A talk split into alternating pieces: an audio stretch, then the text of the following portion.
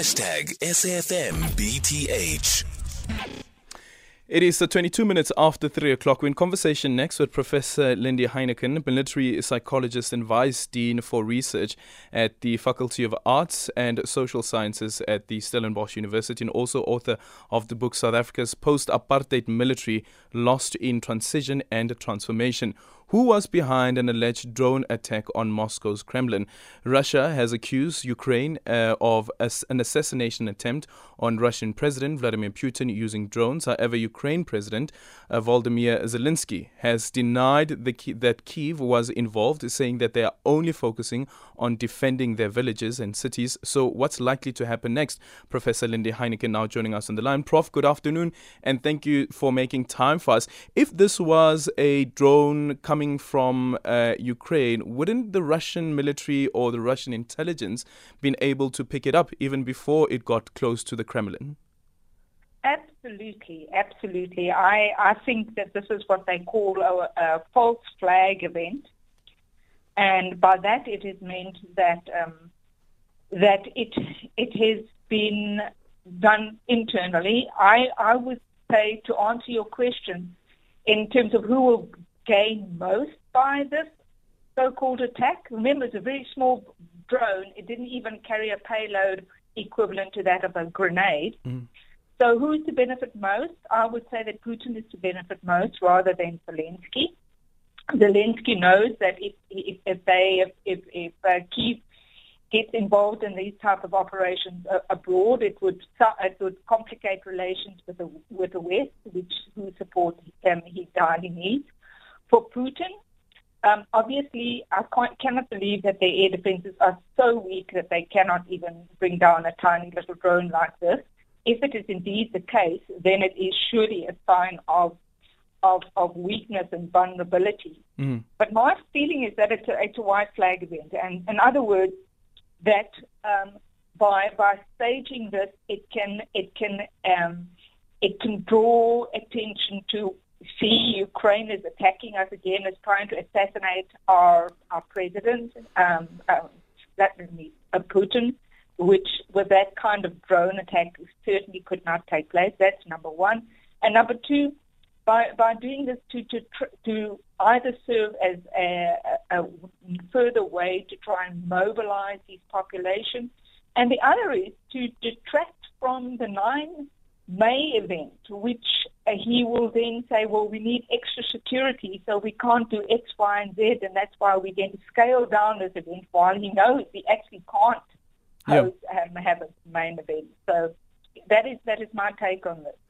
And and also now the accusation being that uh, Ukraine being assisted by the United States, and that's how that that drone landed up in, in, in, in the Kremlin. And of course, the United States also responding say that they know nothing of of of the drone, and they can't confirm whether it did come from Ukraine. However, though they say that um, Russian the Russian Federation is known for staging things like this. Yes, yes, yes. It, it's it's um, it, they've done these type of events in in, in, in to to spur conflict um, elsewhere. So this is this is not something um, this is not something new. The other scenario, of course, is I, I personally do not think it is Ukraine. It is too risky for Ukraine. Mm-hmm. They haven't got anything to gain by this. That's number one. Two, it's either then a stage, what I call, as I said, a false flag event, or alternatively, it could be that there are um, elements um, within Russia, um, dissident groups that um, are doing this to delegitimize uh, Putin. But I, I, I, I think that's a lesser scenario, although we do see a lot of attacks within Russia, yep. which I do not think. Um, I would say this is from anti-Putin supporters. Yeah. Most likely. If, if, if that is the case, then surely um, the, the Kremlin would launch an investigation, an intelligence investigation at that, so that they get to the bottom of the bottom to mm-hmm. the bottom of this.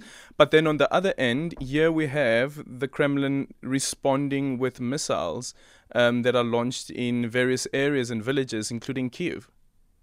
Yes.